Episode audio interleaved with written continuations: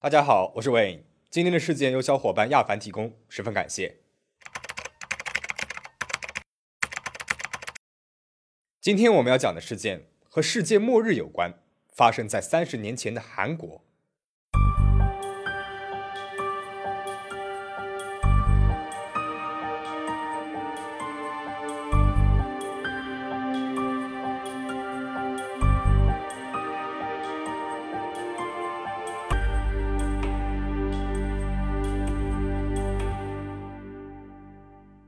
一九九二年，在韩国各地发生了不少怪异的事件。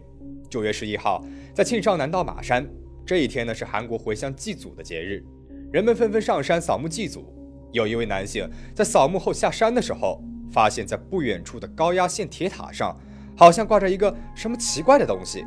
他出于好奇心，走近一看，居然是一具上吊的身体。一名三十出头的女子用尼龙绳把自己吊在了铁塔上，了结了生命。而在他的尸体旁边，有一份非常奇怪的遗书。一想到十月二十八号就快要来了，我就突然不想活下去了。几天后，在京畿道军浦市发生了一起一家五口失踪案件。爸爸妈妈带着上高中的两个女儿以及上小学的儿子，在某一天突然出了门，不知去处。根据亲戚的证言，这一家人失踪之前，把家里面的家具和物品全部都送了人。他们一边送。还一边念念有词，反正到了十月二十八号那一天，这些东西都没有用了。又是十月二十八号，同一时间，在首尔，有一位父亲报警称自己上高中的儿子突然离家出走，几天没回家了。他说，儿子经常去参加一个教会，父子俩呢还因为这个事情争吵过好几次。儿子离家出走之后，他在儿子的房间里面发现了一份奇怪的名单，上面写着十月二十八号的。殉教者名单，这几起案件虽然当事者之间没有什么关联点，但是事件的中心全部都指向了同一个日期——十月二十八号。到底这个十月二十八号会发生什么呢？是什么事情能够让他们不惜抛弃家人、离开住所，甚至是自我了结生命呢？而那份殉教者名单又是什么呢？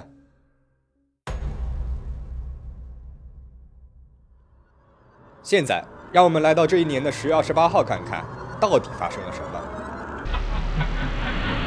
这一天，首尔马浦区成山洞到处都挤满了人，有来看热闹的普通市民，有来前来采访的国内外媒体。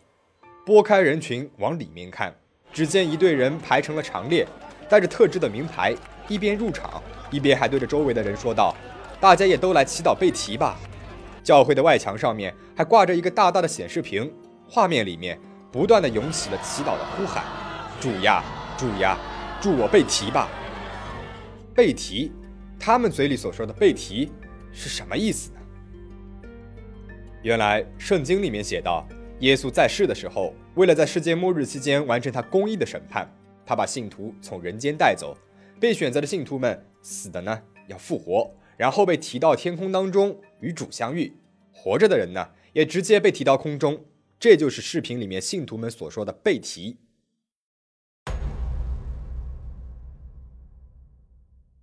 而我们刚刚看到的马浦区陈山洞的这一幕，是由一个叫做降卫宣教会的教会组织的。教会的领头人物叫做李长林牧师。降卫宣教会这个教会的名字出自于他出版的一本宗教书籍，为将要到来的未来做准备。他也是在韩国国内第一次翻译引入背题这一概念的人。这本为将要到来的未来做准备的书中，预言了耶稣在临、信徒们被提的具体日子，而这个日子正是一九九二年十月二十八号。书里面说，在一九九二年十月二十八号二十四点，世界各地将会有十亿左右的人同时蒸发，飞上天空。而这十亿人上空之后呢，地球会落入反基督的统治者手里，世界将会爆发第三次大战。病毒蔓延和自然灾害接连不停，剩下的没有被提、没有被升空的人们，最终都会饱受痛苦而死去。世界呢，也最终会迎来末日。看到了这里，也许你会疑问了：书中为什么就确定了1992年10月28号将会发生这些事情呢？李长林牧师说，著名的法国籍犹太裔预言家诺查丹马斯，在他所著的预言书《诸世纪》里面写道：“一九九七年七月之上，恐怖大王从天而降。”而圣经的《约翰启示录》中关于末日语言的部分当中提到，将会有七年间被野兽支配的七年大慌乱。因此，如果是要经历七年的大慌乱，到一九九九年迎来世界末日，那往前推七年，被提应该是在一九九二年。而关于十月二十八号这个日期，李长林牧师声称是根据圣经里面的章节，再结合某位神秘先知得到的上天指示解密出来的。而关于凌晨二十四点，李长林牧师说是以韩国时间为标准的。那么那么多的国家当中，为什么偏偏是韩国时间的凌晨二十四点呢？虽然李长林并没有给出证据和依据，但是《诸世纪》和《约翰启示录》当中的这短短的几行字，第一次有人给出了这样详细的描写和解读。李长林的三寸之舌将这个背题论讲的是头头是道、有模有样，江卫轩教会的信徒们已经对他深信不疑了。另外，李长林还强调，背题会发生在凌晨，所以比起白天，大家要更多的以子夜时分为重点进行祈祷。于是，信徒们纷纷的减少睡眠，夜间聚集在教会进行无间断的祈祷。在这样持续性不规律的作息和洗脑式的灌输之下，有些信徒声称。自己在打盹的时候做了关于被提的梦，睡眠不足的情况之下出现白日梦、幻听、幻觉都是很正常的事情。但是李长林却说，这些梦到了被提的信徒都是得到了上帝的指示，获得了被提的资格。这就让那些没有梦到的信徒更加的焦虑不安，他们恨不得自己也能够马上有被提到天空的梦，或者是哪怕是梦到被提两个字也是好的呀。在这种强烈的自我心理暗示之下。江卫轩教会内出现了越来越多的信徒，声称自己做了无比奇妙的背题梦，得到了上帝的启示。这些真真假假的传闻街头传巷尾，让这场背题动乱迅速的在全国传播了开来。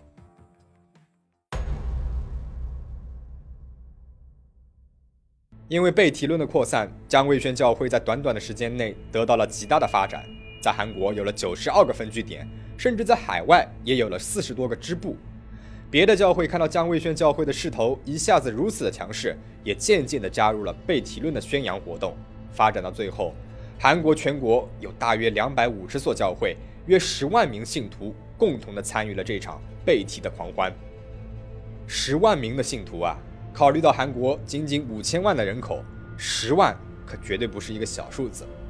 这么一个庞大的人群，为什么会集体的如此轻易的就相信，并且陷入了被提论当中呢？除了我们上面提到过个别信徒声称得到了启示，让其他的信徒对被提论的真实性加大了信心之外，当时的韩国国内社会以及国际社会环境也为被提论间接的添了一把干柴。当时的韩国不仅是社会动荡、政权变动，还发生了几起民航机坠落的大型事故，而国际上呢？九零年到九一年还爆发了海湾战争，地毯式轰炸的爆炸场面，各种军事武器突然在新闻里面每天的轮番播放，一时之间叫得人心惶惶。这一些似乎都验证了背题论的说法。越接近预言当中的背题之日，越来越多的信徒走上街头宣扬背题论，甚至是在海外也有了宣扬耶稣再临和背题的身影。而为了在十月二十八号那天背题，信徒们也做了各种准备。就像我们在开头提到的那几起事件一样，抛弃好好的日子和安乐窝，为了准备背题，带着全家人离家出走，因为父母阻拦而偷偷离家出走，不再去上学的学生，还有把身外之财、房产、家产全部捐赠给教会，只为获得一个背题之位的人，甚至有的孕妇信徒，为了背题当天能够维持一个轻盈的身体，不惜把肚中的胎儿给剁掉，也有部分信徒陷入了厌世的想法。放弃了祈祷，转身选择了了结自己的生命。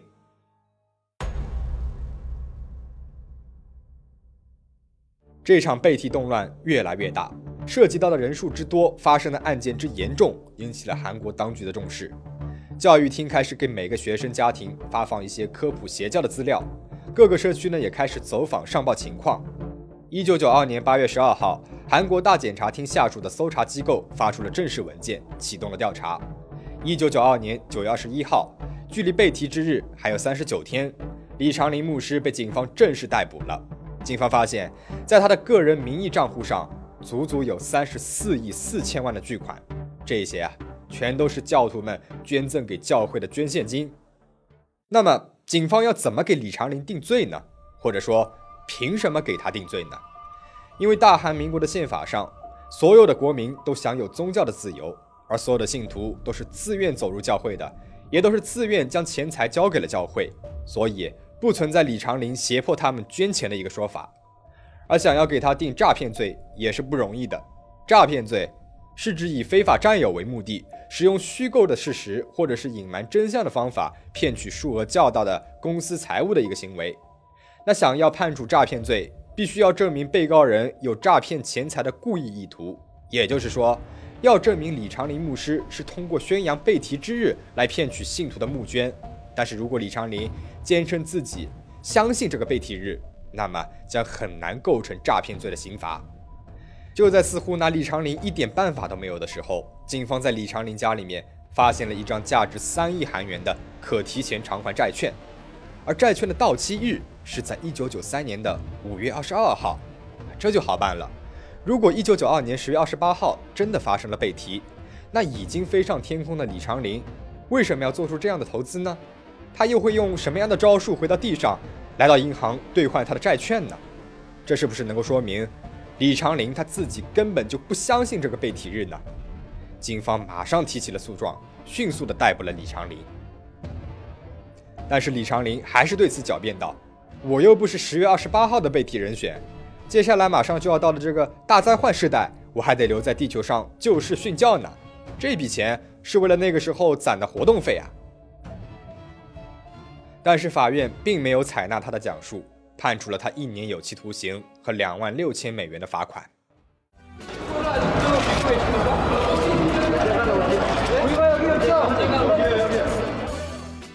本以为李长林被捕的消息能给深陷于此的信徒们敲响警钟，让他们明白这只是一个骗局，但情况正好相反，信徒们反而更加的狂热了，更多的人涌入了江卫轩教会。他们坚信李长林牧师被捕是当局政府的一种故意打压，所有的舆论报道都是假消息，是为了迷惑他们的恶魔之音。信徒们干脆集体在教会住了下来，每天是彻夜的祈祷，期盼着被提之日的到来。